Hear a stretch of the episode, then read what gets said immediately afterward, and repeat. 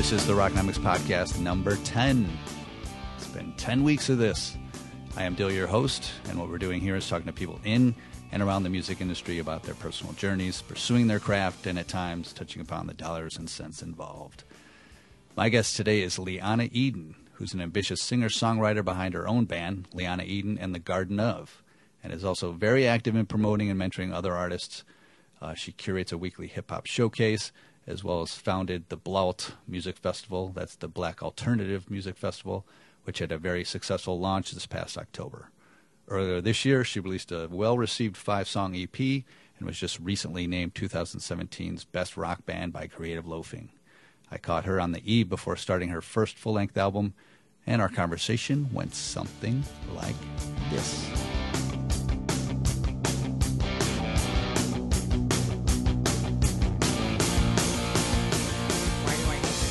That's, that's, that's, that's a good feeling when you get to that point. Eh, I don't know.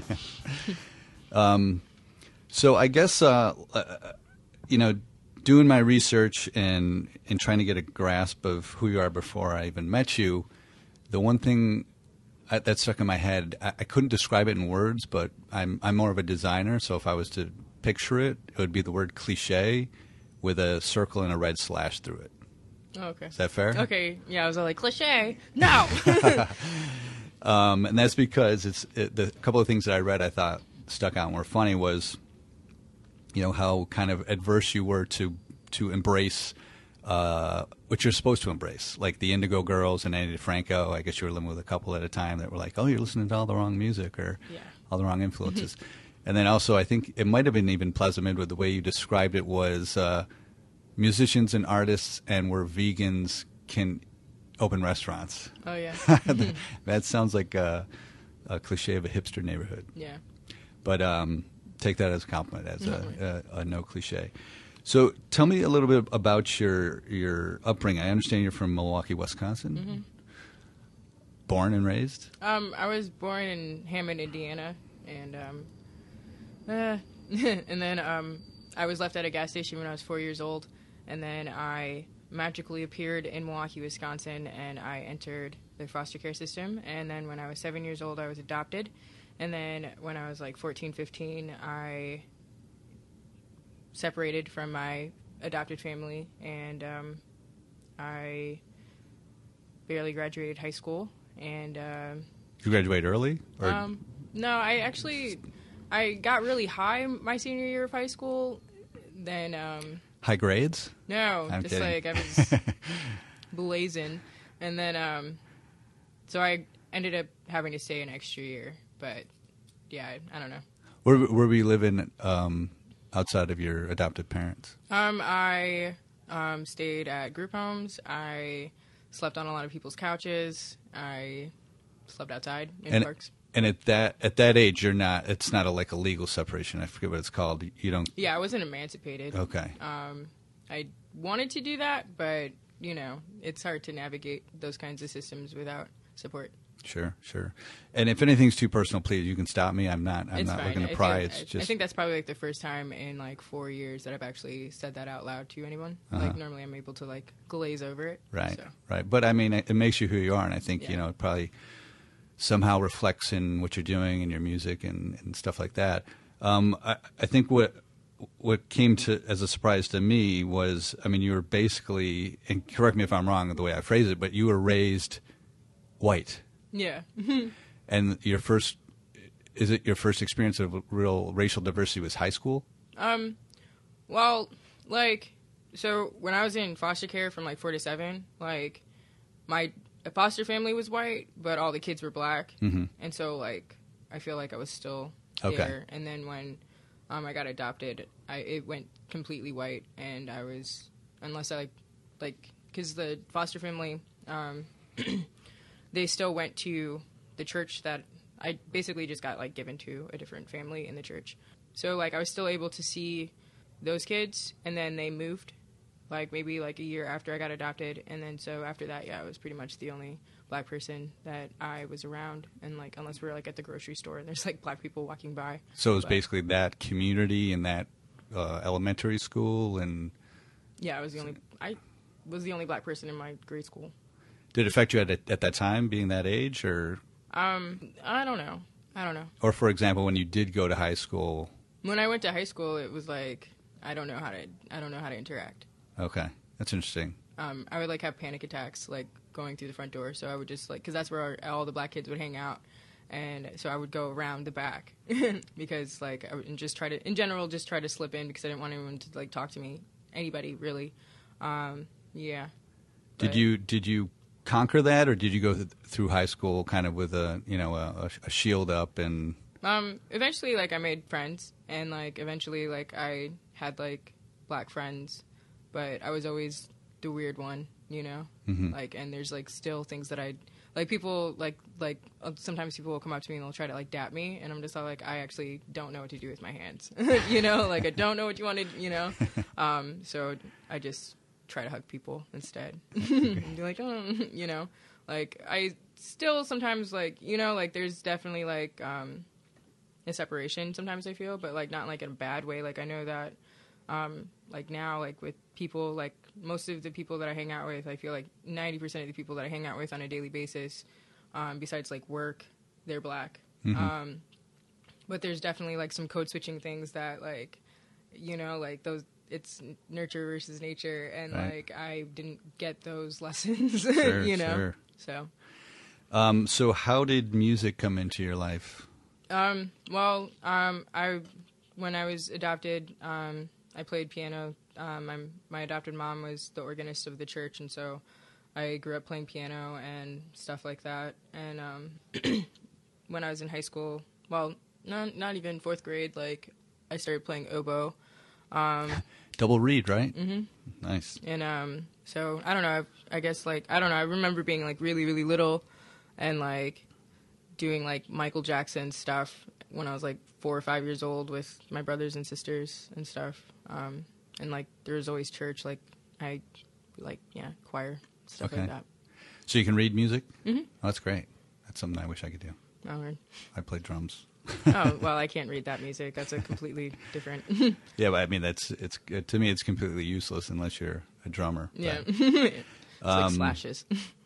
So what kind of uh, what bands kind of um, influenced kind of where you landed, where you are today, Um, or what got you out of you know?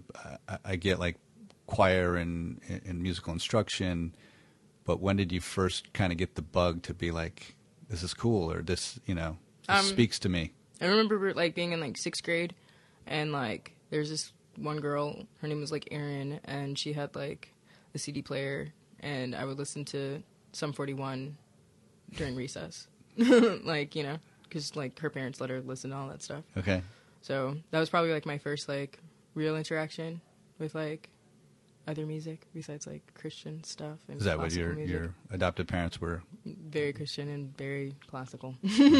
surprised they didn't push like Creed on you? Um, no, that's too loud.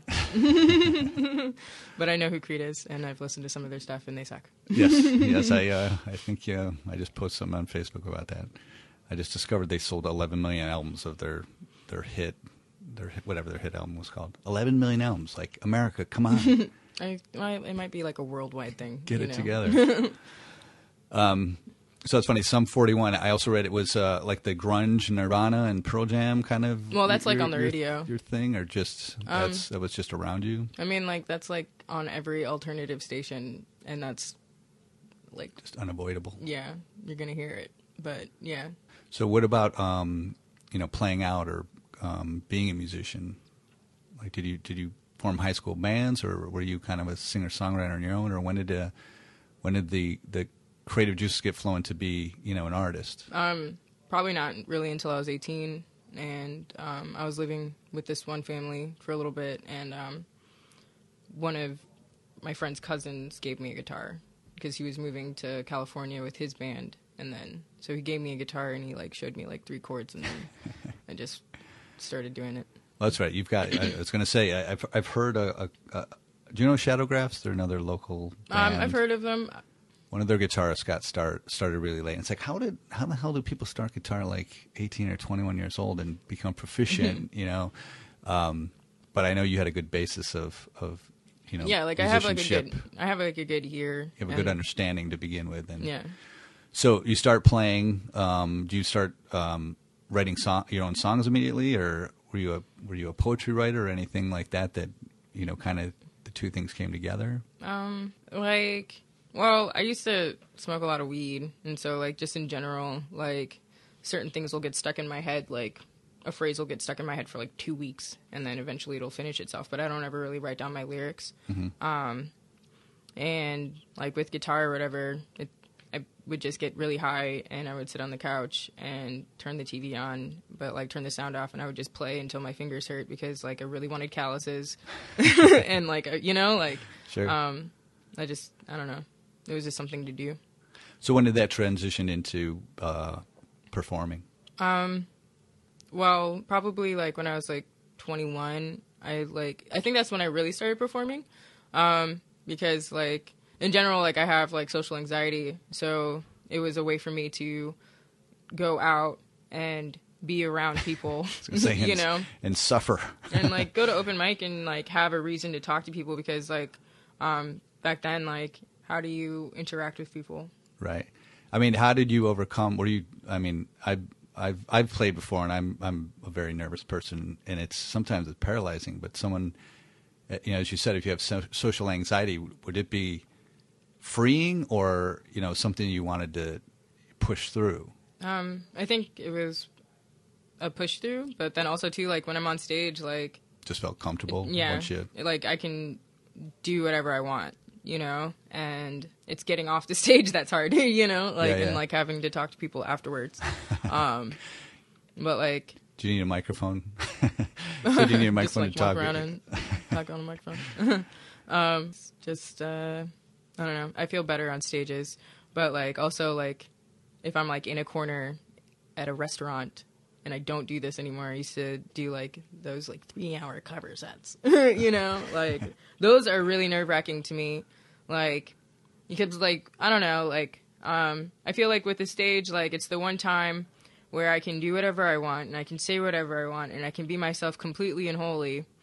And because it's a stage and people are there to listen, right. just as I listen to you, it's it's comfortable. But like I don't deal well in situations where like you're in a corner and you're playing for three hours and you're doing cover songs and like literally is no one's listening, Right, you know, right. and like like occasionally like yeah you can like reach those two three people or whatever, but like and like that's cool and it's awesome to like be able to like do that but like i feel like i put out a lot more of my emotional energy sure. in those sets than I do where it's like almost effortless. I get to walk up, I get to do my thing, and you either like it or you don't, and we carry on. We all, you know, Right. like, right. Um but yeah, So are you?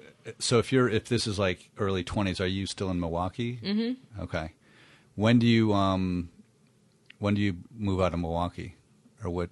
What's the impetus for the move? Or um, and I don't mean to jump ahead. Was some was was st- stuff happening in Milwaukee? I think one of the things I want to ask you is, I guess there's a place called the Cactus Club that's kind of a mm-hmm. kind of a, a good good club to get into. They're Yeah. they're local friendly, but it's also kind of a stepping stone. It's where kind of people yeah, I they go there, like, then they yeah, then it's they like sort big. of, yeah, it's like you go to you play. It's like your last little route on your like Snug Harbor like Right. tour, and then all of a sudden you're on NPR the next day. Right. you know you know but like and like that's cool but like if you're like from milwaukee and you're playing there you you've missed all these other steps you're there you know like you like what like you know like i feel like I've i feel like i've been working backwards What did you get success early? Like you got to Not the like- not Club like- quickly, or well it's it's not hard and, and, you know like every scene is about like who you know i guess and Sure. your level of talent and whether or not you show up on time um but like i feel like like from bring bring the crowd. yeah but i feel like at that time like i feel like like i i was able to conquer milwaukee very easily and then like from there it's just all like it's like i missed a whole bunch of other steps you know like no one taught me like this is what a di box is i you know like Uh-huh. like no one like you know like there's all these other things that i feel like i missed Right. and you can't like take a class for them you know True. so like i feel like it, that was probably one of the main reasons why i wanted to leave so badly Mm-hmm. and like you know and plus like just in general the city like i love it but it's also like my whole childhood is there, and like, you Sure. know, like every corner. Yeah, There's something. I, think everyone everyone who grows up in a town of that size, I guess, y- yeah, you want to get out and see what else is there. Yeah. Were you were you in a band situation at, at this point, or were you a solo performer? Or Um, I was working with one other person. Um, like I, so like there was um, there's a record store, and in Milwaukee. So I used to work at this restaurant called the Palomino, which is right next door to the Cactus Club. okay, and one of the people that worked at the Palomino owns this record store in Bayview, and that's where all of this happens. And um, so I went there, and I just like, and this dude, he's cool. He was always on like, you need to listen to this band, you need to listen to this band. But he was always like feeding me really cool, like awesome black women music. Uh-huh. Um, he was the one that introduced me to like um, Betty Davis and stuff like that. And then one day he was all like, he gave me the CD. He's like, I don't know who this is, but I just got this CD. Listen to it, and it was um, this um, this hip hop duo from um, I think it was Portland or something like that, or Washington. It was that way, Northwest, right? Pacific Northwest. Yep. Yeah, and um, they're called THEESatisfaction, and I listened to that, and then um, I found out at the Cactus Club the THEESatisfaction was coming on. They were coming on tour, and um, I literally just asked. I was like, "Hey, can I play for them? Can I open for them?" And they're like, "Yeah." That's good. you know? And um so like i was working with this one other person. Her name's abby gurn. She's still in milwaukee. She's doing stuff. She's got an album out. She's about to release another something. I don't know. She travels a lot. She goes out of the country. She just got back from like india or something like that. Awesome. Gigging, no just just traveling. Okay. traveling. And um so like i was living with her at the time. And um like um i got a band together and i started practicing with these dudes from the kitchen that i worked at and uh she sang backup vocals and i played guitar and like the two cooks from my job played bass and drums and it was like my first like big show and then after that i was like what's next That's cool. What were you, what'd you guys call yourself back then? um eden abbey Okay. so yeah So then, that was uh, like my first like collaboration what was uh, what was next? What what took you out of Milwaukee? um like we abby and i came up with this like crazy idea that we were gonna like shag out this minivan and we were just gonna travel across america and go to every open mic and um we got to buffalo and uh went to new york What City. time of year is this? that was like it was about this time all Okay. the big moves in my life happened around this time in october um and uh so yeah i think it was like end of august september october and we went to buffalo and then we went to new york city. I think it was like two weeks. I don't know. Like time is weird Right. but i just know that one day i woke up and we didn't have any fucking money and we needed to get back. So we went to buffalo and um she went back to milwaukee and i moved to cleveland. Okay. and I got a job because I was like, I'm very much like, I'm not gonna go back. I talked about it for so long, you Yeah. know. I talked about leaving. I planned. I saved, and like for me, it's just all like I can't go back because where am I gonna go? Right. Like I don't have anywhere to go. Like so, she went back, you know, and it seems like she's doing really awesome and doing stuff. Uh, why Cleveland? Did you know people there or someone you can Um, crash with? I could have stayed in Buffalo with um, the person that took us to New York City, but um, it's cold up there and there was no jobs. It's smaller than Milwaukee, and I could just tell like the bus system's fucked up, the sidewalks are horrible. You know, I'm like sorry, are we talking Buffalo? in Buffalo, Oh yeah, yeah. you know, It's like tough. the amount of homeless people that I saw in their downtown. Like I was just like, yeah, this is gonna be a rough city. yeah. I can't figure this out. And um, There's a lot of people from Buffalo moved down here. yeah, Have you noticed? yeah, I've met a couple. Yeah. Um, and then so I was like, Cleveland's the next biggest city, and um, so I just like got on a Greyhound bus. It cost forty dollars, and it was like about three hours to get there. And um, I used CouchSurfers.org. Stayed at this weird guy's house the first night, but then when I woke up the next morning, um, this lady named Julie. Um, she owns the Root Cafe in Lakewood, Ohio, and which is a suburb which is inside of Cleveland. It's Okay. weird. Um, and uh, started working at a restaurant and I lived with her upstairs in her upstairs apartment until I got my stuff together and um yeah, I just like bummed around for like a year, worked, saved money, bought a car, and then I moved down here. How'd you meet this woman? Did you, could, did you you stopped in her cafe or? Oh no, um, she hit me up on Couch Surfers. Okay, Um, so that was one yeah, of the. like I put out like a hey, I need help, right. and uh, she responded, and That's cool. she's cool. I'm sorry. So you stayed there, got money, and then that, and then headed south. yeah, I was there for about a year. Okay, and does South mean here, or did Yeah. take a couple of pit stops, or Oh no, I drove straight here.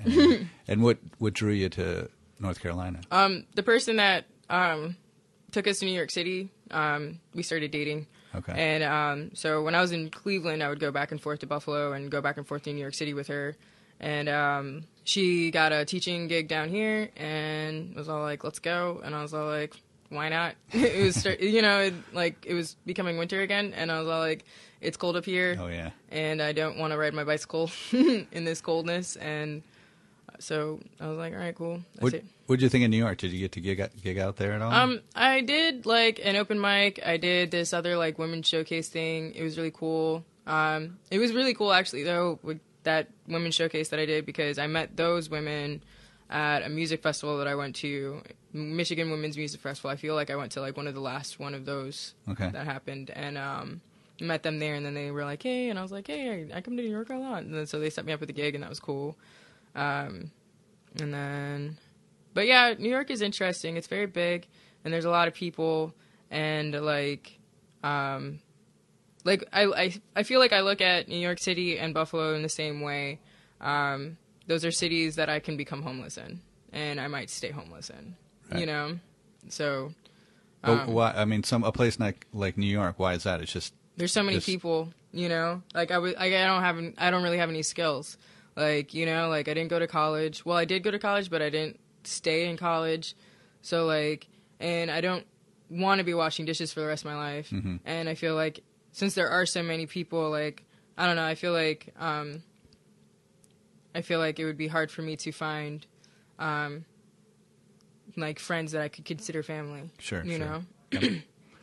so you make it down to Charlotte, and uh, it's not that great, right? Um, I'm just like in general never happy. So, Okay. but yeah, the first year was pretty interesting. I mean, what was your what were your first impressions? Um, I was very angry because like I could just tell like just driving in, I was just so like everything's new here, you know, like um like Milwaukee and Buffalo and Cleveland, it's all old cities. Right. You know, they're like you can a you can see the history history, and- you yeah. know. And like down here it's just like ugh. like it's just disgusting. I hate it. like Are you still in current tense, or are, are we still back in 2014? Um, the people are cool now that I like know and like know where to go and Right. know where my scene is and know my friends and I've built relationships. But I still, yeah, um, aesthetically, it's not pleasing. right, right, right. I, I think I don't think anyone will argue with it with you there. So um, let's talk about how did you meet? You know, how did you fall into you know uh, your your your, your clique? I guess your Um, group of people, your artists, your friends, your musicians. Well, the first year that I was here, I was very angry and I was very depressed, and I just worked a lot, and I was like in and out of like a relationship and just drinking too much and Mhm. just like acting out, I guess, and like mourning the loss of my Cleveland self because that person was so cool. Um, and um, Looking back, though, was that your Cleveland self any different than your current self? You were kind of uh, down on. the Cleveland self was way cooler. the um, I feel like the Cleveland self and who I am right now today, in this moment, are very similar. Okay. Um, except that I've grown up some. Okay. But like my Cleveland self was super dope. Like I was riding a bicycle. I was fit.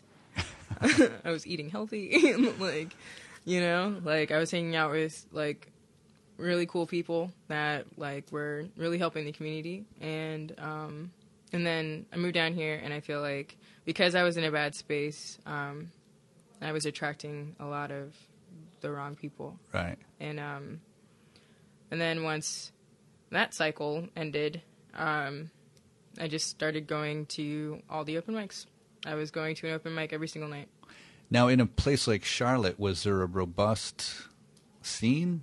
I feel like it's getting well. I was going to say I feel like it's getting better, but also as I said that there's three or four clubs have closed in the last year. Yeah. But going back to when you were you were doing open mics, did they have a you know were you finding a lot of opportunities? Yeah. Okay. Um, um, I think though, like a lot of the places that I used to go to, I think the only one that really is still going strong is Evening Muse. Okay. Um, but yeah, I made a lot of connections there, and um, there's a good group of friends that I made at Re-Raws back when they had open mic on Sundays. Um, and then um, Tommy's Pub, but that's torn down. But now it's moved, so it's okay. Um, but also too, though, like um, I was unsatisfied though with a lot of the people, and like that, and that, not the people, but just like that scene Right. um, because like a lot of those people were white, you know, and Mhm. it's like it's not like I don't like white people. It's just that, like at the end of the day, though, I need to be around people that look like me, you know. Okay. Um, and so like, and then I met DJ SBK. That's really probably when I really started like going out and like that's when I really started like meeting the people that I'm around now hmm is when I met her. Um, she's from Atlanta, but I remember I was hanging out with my friend Kia, and she's a rapper, and I to this day don't know how I met her. She just magically appeared in my life. Um, but she took me to this club up on Independence, and we were there and we were hanging out, we are drinking, and I think she was doing like some like weird like show. It was like a weird like hip hop showcase where like you gotta like pay to play or some whatever. And um, so I went to support her, and then afterwards we were standing outside smoking a cigarette, and that's when I met DJ SBK. She was like, "Hey, can I get a cigarette?" And I was like, "Sure." And then um, she was like, "I'm a DJ," and I was like, "That's so cool." And then she's like, I was to say, how did you guys uh, hit it off? Like, "It was yeah, I literally play music too. yeah. And then um, she was like, "Yeah, I'm from Atlanta. I just moved up here." And I was like, "Cool." And then she was like, "I'm going to Atlanta tomorrow for a show." And I was like, "I'm off tomorrow." And she she's like, "You want to ride with me?" And I was like, "All right, cool." and then pretty much ever since then, like she was the person that made me get my website. She made me get business cards. Um, she started taking me along with her to her DJ gig at Upstage. It was for um, Upstage now is a coffee shop in Noda, and um, it was the Touch One Poetry open mic night, and um, yeah, and then I just started playing there. Um, I featured a couple times, and it was like the first time in my whole life and in all of my time playing guitar where I felt like I was like my music was being accepted by the black community, and um, so thanks, thanks SBK. and you didn't feel that way at all uh, back in. Cle- Did you gig in Cleveland when you had? I played like two band? shows in Cleveland. I was more concentrated on like surviving and having fun and like you know it was like it, like the Cleveland year was like my college year. Like Okay. you know how like everyone goes off to college and they party and then they get it out of their system. Yeah. Um, I feel like when I moved to Cleveland, that was the first time in my life where like I was completely alone and I didn't like, and you know, like I like so like I was you know like I had to have fun, so I did, and um, when it was over, I was able to leave, you know. But like I played like two shows there, but like I was playing the whole time. Like everyone knew I played guitar, and like um, but it was more of like a communal kind of space that I was in. I was living with like four other people in this like two bedroom apartment, and like was- college. yeah, and there was like chickens across the street that we had to take care of, and a community garden, and like every day, um, my best friend, and well, he's my brother. I feel like we're a lot of times I'll say like brother sister, and they're not related to me, but Mm-hmm. Okay. like these are people like that I There's a kinship. You know, like I feel like you could be my brother, um, and um, not you, but that person. I don't know you. Wait till the interview's done. You'll love. Um, but yeah, we would just like build bonfires every single day after work, and I would play guitar there. And so people knew, but I wasn't really actively like trying to like gig. I wrote a lot of music, Mhm. um, but I didn't really start doing anything hardcore until I got here. okay. Are you a prolific writer? Do you find you're you are writing a lot of just as as life goes on, or do you need to kind of be inspired and Um, some some come easy, some come hard? some things come easy and um but a lot of the stuff that i write is very hard for me to write and um, I always feel like my music, like the music that I wrote when I was younger, like I found myself living out, like three or four years later. I'd be like, wait, I already wrote about this. Like I feel like I Interesting. like my own seer. Self fulfilling prophecy. Yeah, and so um, yeah, I've been trying to like. Uh, Trying to avoid that, or else you can, you know, write some r- good songs where you uh, have happy endings. And uh, yeah, but happiness. so how did you, um, you know, back to kind of here in town? How did you find, you know, your fellow musicians, or you know, your studio recorded in, your, you know, engineers, producers?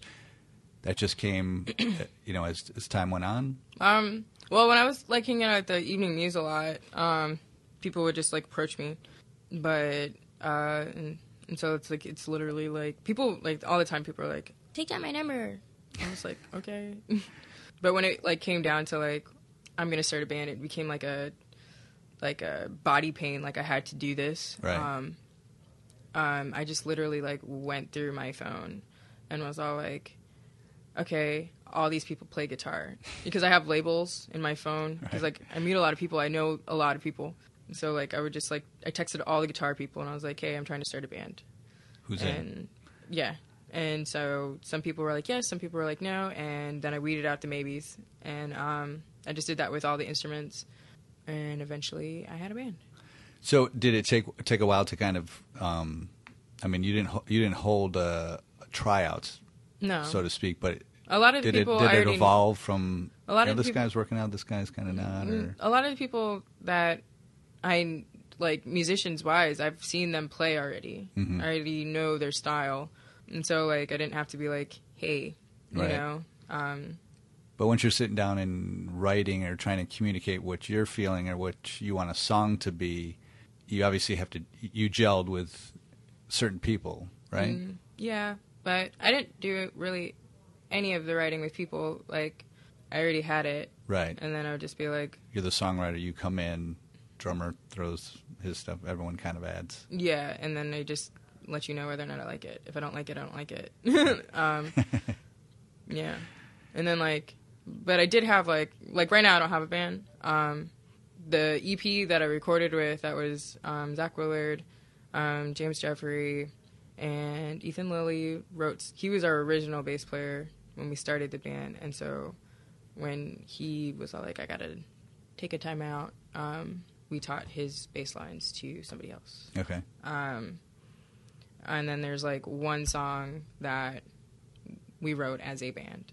Um, I don't know. I'm very much like, like I don't write my music down, but like, like if I can't play something, I'll sing it to you, Right. and then get it right. You know. So um, Is there any discussion as to like you're saying you're you're inviting people to play in your band? Like you're the boss. Mm-hmm. yeah, Like, these are my songs. I'm the you Yeah. know, okay. It, it like um and that's the thing that people I guess don't understand sometimes Yeah. um that there are two different kinds of bands. There's the collective like um like Incubus. Yeah. That's a collective, you know, like um but when you're coming into something like what I'm doing, which is Leanna Eden and the Garden of, the Garden of is you guys, hmm you know, but I'm Leanna Eden and all these all this music that we're playing and everything that I'm bringing to the table, my interpretations of cover songs, that's me, Sure. you know? And this is what I can play solo, this is what I play live by myself. This is what I get called for when I go to the Visual Light Theater and they're like, "Hey, we want you to come by yourself." Right. And I'm like, "All right, cool, I'll be there." and like Don't so, bring the band. So like that's me, you know. And then like there's things that we do when we go open for people at like the station, and like we're getting requested to open for some band or whatever, some touring band. That's the garden of, you know. But at mm-hmm. the end of the day, like this is my band, and this is the way I want my music played, and Right. this is how we're doing it. This is how we're gonna navigate that space. And so like. I guess yes, it's a dictatorship, but this is what I feel, and Sure. and so you either want to do it or you don't. Yeah, I mean, I think like you said, it's it's there's two different bands. There's Yeah. a band that's led by somebody, and then there's a band that's a you know collective Yeah. group. And like, so, so so the band, James and Zach and uh, sorry the other guy. his name is Ethan, and then Sorry, Ethan, uh, Ethan's cool. Um, and then so but they're not intact That's not an. Int- that's not Yeah. the Garden of it at the moment. At but the moment, no. Will you continue always as the Garden of, and the Garden of will be? Yeah, the Garden of is the back, like you know. the producers, the Yeah. photographers, the fans, Oh, like the people that are buying it. It's more than just the band. Sure. Um, but like, yeah, definitely. Like right now, I have like ten different musicians that I can call, like depending on like what the show is, and they know my music, and I can be like, "Hey, you ready?" And they're like, "Yes," or they're like, "No," and then I'm like, "All right, cool," and then I get it together, and then we go. You know. cool. Yeah. Um, but yeah, like it's it's easier that way for me, um, because like I feel like I spent a good year and a half of my life. I feel like people were trying to convince me that what we were doing was a collective. But when it comes down to money, and it comes down to time, and it comes down to effort, and it comes down to finding the recording, paying for Sure. these CD slips, printing the CDs myself, designing the album cover, you know, like Yeah, no, yeah. bitch, this is this is my shit. So, like, you know, like, like if everyone was equally putting in on money and everyone was equally, like, you know, but it's not. Sure. So I mean, that's I. I I mean, you know, you're an artist. You Yeah. you need. I think there's there's always you need a certain amount of control. Some people don't. You know, wouldn't necessarily care about that, or can you know some people collaborate best, or they don't want to deal with that. But some people, I feel, want to pretend like they have control, but when it comes down to actually doing the work, Mm-hmm. they're just like, actually, but I'm gonna try to claim this, you know, yeah, and like, not today. that's part of the fun. I mean, yeah, in in its best case scenario, building you know kind of the brand, which I use that word specifically because on your website it says you're growing your brand. What, how would you define your brand? well, I need to update my website. I haven't done that. I got obsessed with my music festival, and um, so like, I need to update that. Um, but growing my brand, change that line. yeah, I need to change the whole thing actually. Um, first and foremost, yes, I am a artist. I'm a musician. I'm a writer. I'm a singer. I'm a thinker. Um, but I'm also like a visionary. Mhm. So like, like I literally have visions. like you know, like yeah, yeah. like like Well, you're creative. I think most. I think a lot of creative people, that's what they're they strive for to put that vision into, you know, tangible reality, or you know, a song or an event or a you know painting or a, no. Yeah. I was wait. I was like, yeah, you know. Um, I feel like But is your brand? Uh, and I don't mean to answer this for you, but from what I've seen and what I want to get into is you're you're also curating a lot of stuff. yeah, So your brand is, you know, you're a you're a creative enterprise. yeah, of really creative expression, music, bringing people together, um, education. Um, you did an event, you know, and, I, and it, and it probably won't stop there. So it's kind Yeah. of it's your it's I want your brand is your license to kind of just do whatever produce. I want. Yeah, I just want to create safe spaces for people to be themselves, sure, and that can be like either like just me playing guitar by myself on a stage and people cry because they feel something, Mhm. not because it's bad, but because like they legitimately feel something, um, and like they're like, "Whoa, that spoke to me." hmm and like providing a safe space for it's okay to have emotions um, but then also too like black alternative music festival like something that large scale providing a platform so that. Every you know black punk in charlotte is on the same playing field. Hmm you know? And everyone has the same opportunity. And like and like that's what i do with like hip hop when i do hip hop wednesdays over at common market and when i used to do session which was the listening party. So pretty much in the, the past year everyone that's had an ep release party i probably helped make that put space happen. Yep. and like that's cool. But then also too it's just all like it's educational because like like i'm teaching people the importance of you know like checking your emails and responding to them right. you know like because i don't have much but everything that i have done so far is because i say yes and i answer my phone um or i make people text me because i screen my phone calls or like you know like checking my email and like you know like and like also too like knowing that you need to get your stems from your engineer. Right. You know, otherwise you never fully own your shit. You know, like all these little things that no one taught me and I had to learn on my own. You know, and Yeah. so like I see all these people. You know, and some people are older than me, some people are younger than me, and like like recently now with Hip Hop Wednesdays, I've been able to like have like you know contact with like 16 17 18 year olds that are just starting their hip hop and like just giving them these like little small pieces of advice that are going to help them in the future. Right. you know? So like my thing is like like life has been shitty you know? And like i'm happy that i'm alive but i also like have like a whole bunch of fucking knowledge too and i want everyone to know you know? And it's not like coming from a place of like oh like thank me for telling you this thing. No i don't want you to get fucked over. Right. you know? Yeah, like yeah. i don't want anyone to get fucked over and i want everyone to be successful and i want everyone to like at least try you know Right, right. Well, it's funny. I mean, I, part of this podcast is is I'm naive to a lot of things, but I that's what I want to hear from artists. It's like nobody gets a playbook. Like even I've talked to you know artists who've been you know signed to record labels, and it's like, all right, what do we do? And it's like, well, just keep doing what you're doing. You know, it's a lot. It's still a lot of DIY. I found out that it's like, Yeah.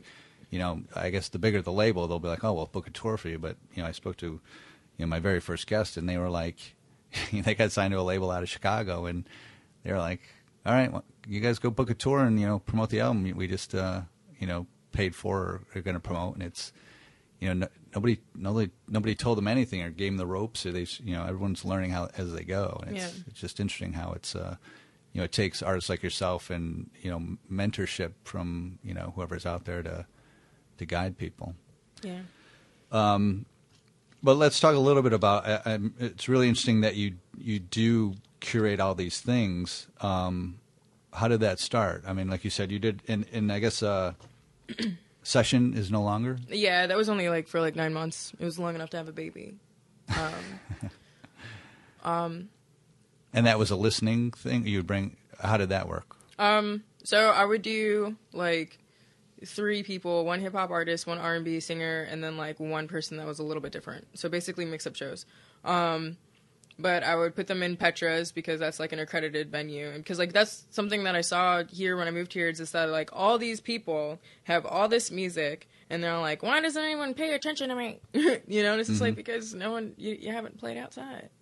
You know, no one, you know, like for me personally, like I'm not gonna buy your album or I'm I'm not gonna listen to your music unless I've seen you live because I can't tell whether or not you're real. Right. You know, like and some people can't sing live. Sure. you know, and some people are really like almost robotic. you know, and like they are really good at engineering or something like that. You know, Sure. got a great producer. Pro Tools. Yeah, but like you know, but like, um, and so basically, like, I guess it was like in my head, it it's sort of like a test, you know, like one, you have to build your resume, you got to have some venues, Sure. and like Charlotte is like you know Charlotte, and we're in the South, and so there's like this whole like young black scene that isn't playing at Snug Harbor. They're not gonna ever be playing at Visual Light Theater. There isn't a space for them at Evening Muse. Neighborhood Theater isn't gonna book them. You know, stations like metal. you know, so it's just all like, um, well, I played all these places, and I have friendships, and I can ask Perry over at Petra's, and I got my own night, and then so like now everyone can start. You know, Right.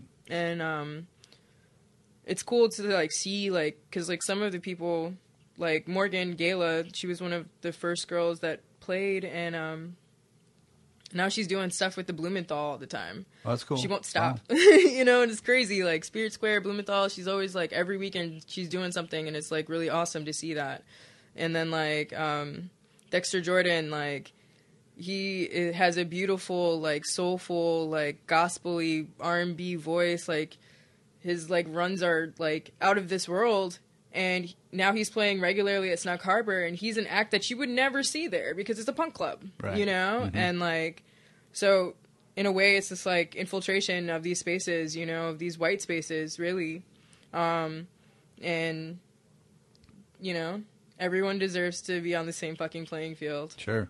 Are you getting a diverse crowd? yeah. Um that's one thing that I guess I'm really proud of. Um, I feel like most of my crowds are 80% black and then 10%, 20, 10 to 20% white. Um, but at the end of the day, I want it to be a predominantly black space, and I want um, to expose black people to all different kinds of music and to all different kinds of black people doing all different kinds of black music.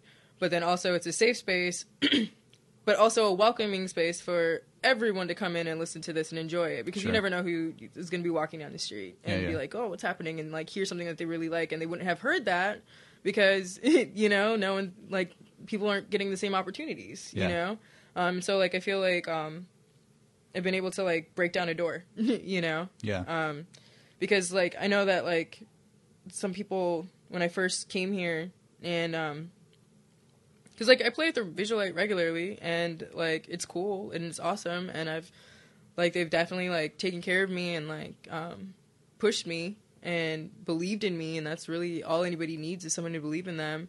And like so I know that there's like people that are like like in my community that have like questioned like how did you do that? And it's Mhm. just all like very simply. I Right. answer my emails. I show up on time and I'm always fucking ready. I have two hours worth of original music ready to go, you know, Right. all the time, you know, and I practice and, but most of all, like I, I show up. Now, do you um, when you're curating stuff like this? I mean, you've got such a good work ethic, and you're very responsible. Do you do you kind of uh, you know read the riot act to some people that you're helping out? Like, hey, listen, be there on t- you know be there on time, be ready, be tuned, be whatever. I mean, do you do you I don't know. Um, some the people- word push is hard, but is that Yeah, part I of do. your Yeah, I do that. Like, um, like with my hip hop kids that I work with, um, for Hip Hop Wednesdays or whatever. Like the younger guys, like, um, like I have like a whole like list of rules that they have to follow. Um, because like with that, what I'm trying to teach is a 30 minute set, fifty dollars minimum. That's what you should be making. You should be making fifty dollars minimum. But here's the things that you need to do in order to be making this fifty dollars. If you leave, like, when in one of my rules is like, if you leave my set, bef- like, if you come late and then you leave early before the whole show is done, like, you're not gonna get paid because like it's training your audience and it's Yeah. also training the artist. Yeah. So if you show up and you show up just in time to play and your people only come just for you to see, like, you know, like to see you, and then you leave and they all leave, fuck you yeah you know, because then you're gonna go home and be like, no one supports me, no one buys my music, because you didn't stick around to network, Yeah. you didn't get, you didn't stick around to talk to anybody, you know. So like for the younger kids, I I do have like um a list of rules, and um I like, but most of the people, the older ones, I'm able to talk to them, like the people that are like 25, 24, my age, like I can I can talk to them and be like, hey, you know, and like a lot of the older people that I work with, like I've been hanging out with them around and had been able to have conversations with them, and so like it's not like Leanna's a bitch. Yeah. It's just like no. But you know, do. sometimes it's tough love. You know, if they don't Yeah. like it now, they'll be like, "Gosh, you know, sh- you, you know, years down the road, it's like it's the best lesson I ever got." You Yeah. know, um, And like some people need more babying than others, you know, but um, I also people it, especially like in the past year, I think that people are realizing that there's two me's. Like there's Leanna that gets out goes out and drunk and like, you know, I scream really loudly at your shows and I like show really like hardcore support and like, you know, like I'm cool, I'll go to your parties or whatever. But then like the minute that we start business though, like that's a completely different person. Sure. And like I know that I've like scared a couple of people there's one person that now we're friends, but I know for a fact for like six months this person was like scared shitless of me and hated me, and I was just all like, eh. sorry, but like that's what happens. Like the second that it feels like it's going to be a business conversation, yeah, my personality changes, and this is what we're talking about now, yeah, and I can switch back easily, and I think that's that's what scares people, is that code switch, like.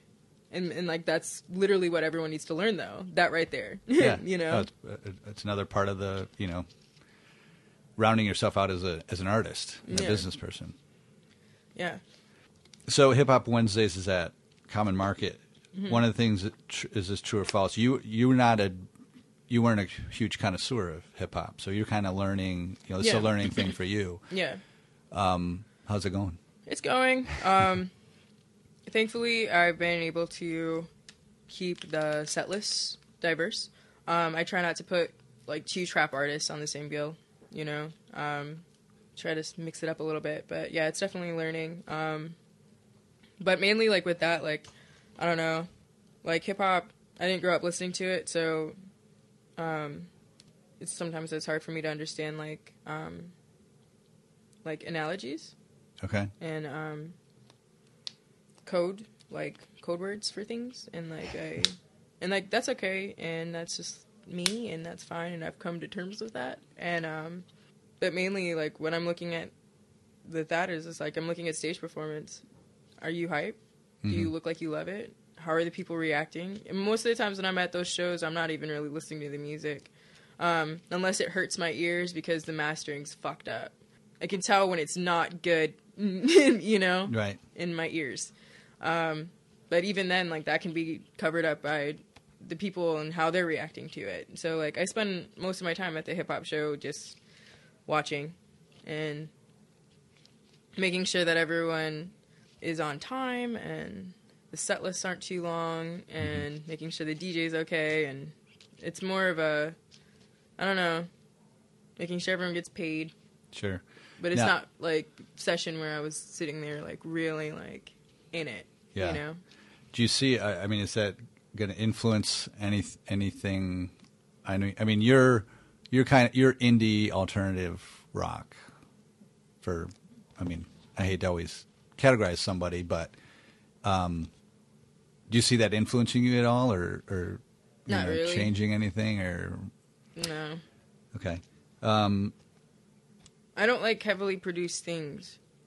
So like I feel like hip hop is very, very, very, very produced. right, right, And I've like sat in a couple of hip hop studios and like I currently like sort of work at one right now.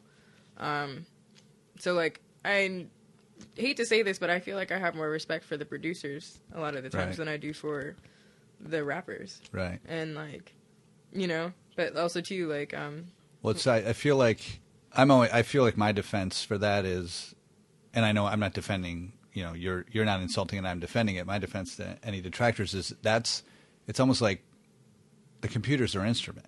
yeah. You know, you play guitar, they play, they sample beats, you know, they drum machines. Yeah. And I hope I'm not generalizing it, but is that kind of what you mean? It's, it's, it's a less, uh, organic art in Um, terms of the, where the music's coming from Well, um or where the music's how the music's being produced. I feel like the final product, which is like the rapper and the production, like the music, I don't necessarily care about that.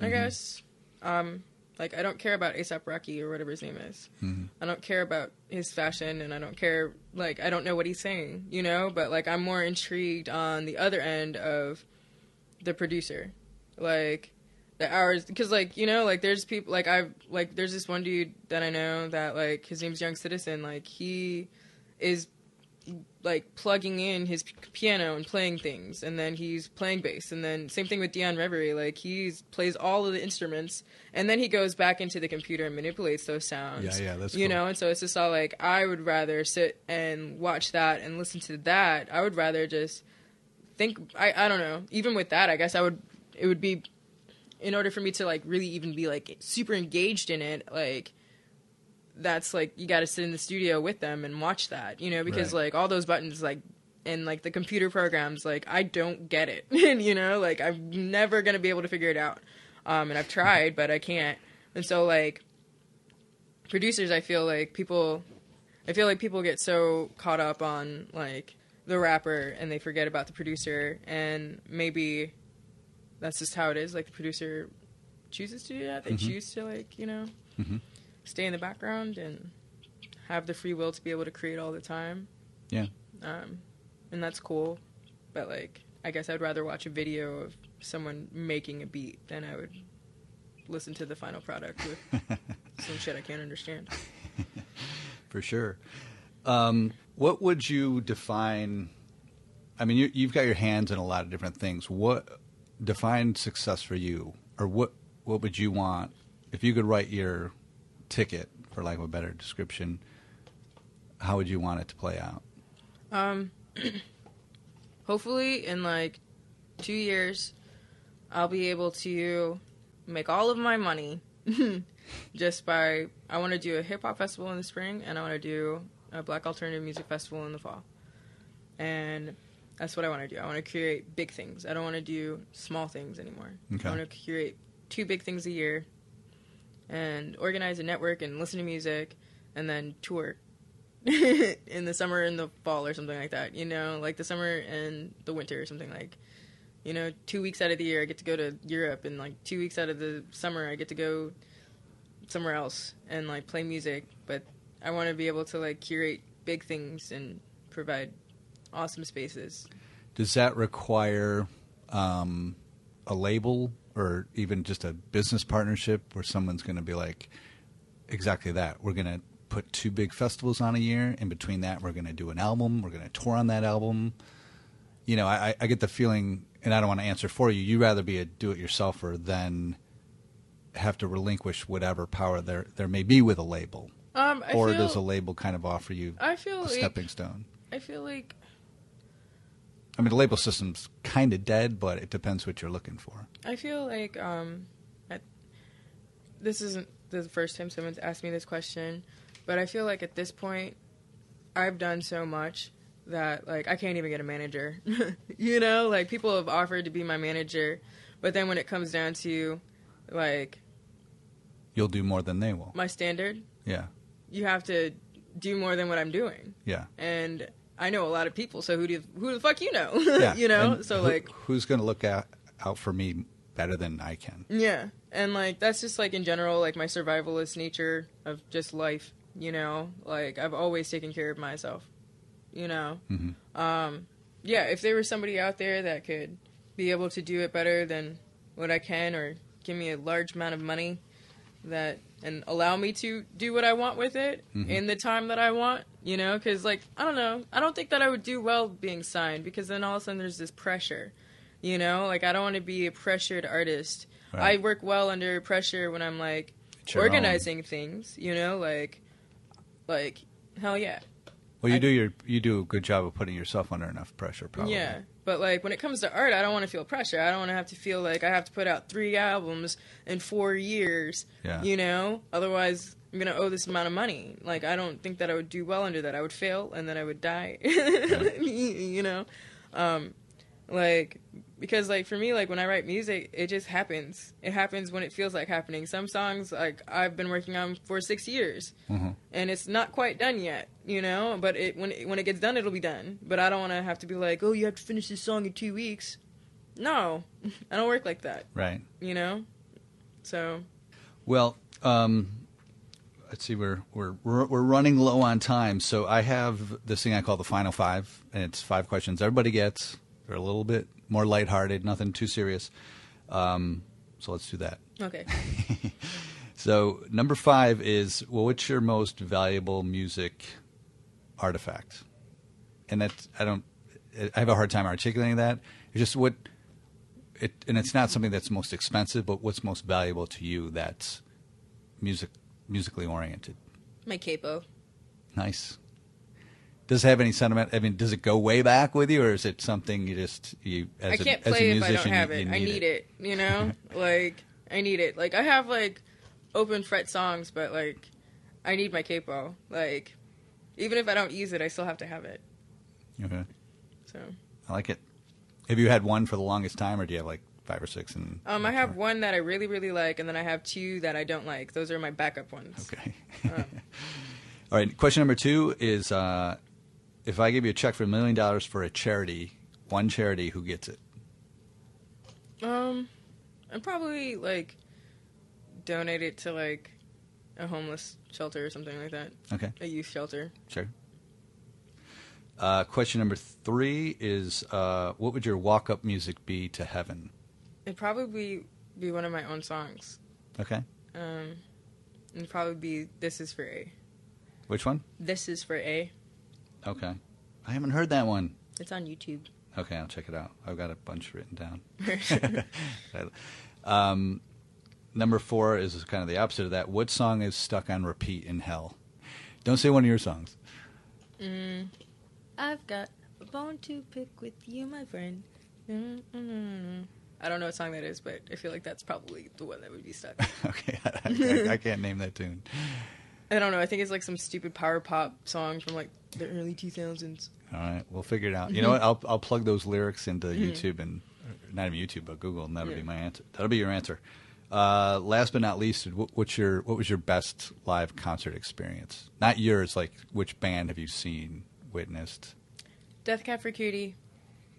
It was the first time that I ever saw them. It was in Milwaukee, and they played the Riverside Theater, and I just cried for like two hours straight. It was so good.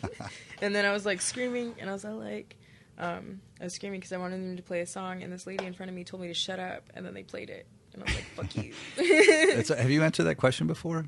Mm-mm. I somebody had I just spoke about. I mean, I don't know how many times you talk about Death Cab for Cutie, but I I, try just not had to a, talk about it. I just had a conversation with somebody literally three days ago, and being my age, I can't remember. But that's so funny. Yeah, I saw they're they're a good live act. yeah, They're one of They're those so good. surprising live acts. They're Yeah. very. Uh, I know the guy Ben Gibbard. I think his name is. yeah, Like he jumped behind the drum set at one time. yeah. He plays everything, and then they bring out a piano and like, Yeah, very good. yeah. Very And good. then when I saw them, they were playing with um, they were playing with some string band, like no, like they were playing with strings. They like there was violins Okay. or whatever. Um, but then I also saw them again, like I think it was last year. I saw them when they came and they were at the Fillmore, but I didn't feel it as much as I did the first time, Right. Because you know, but I still loved it and I still cried a little bit, but I didn't cry the whole time.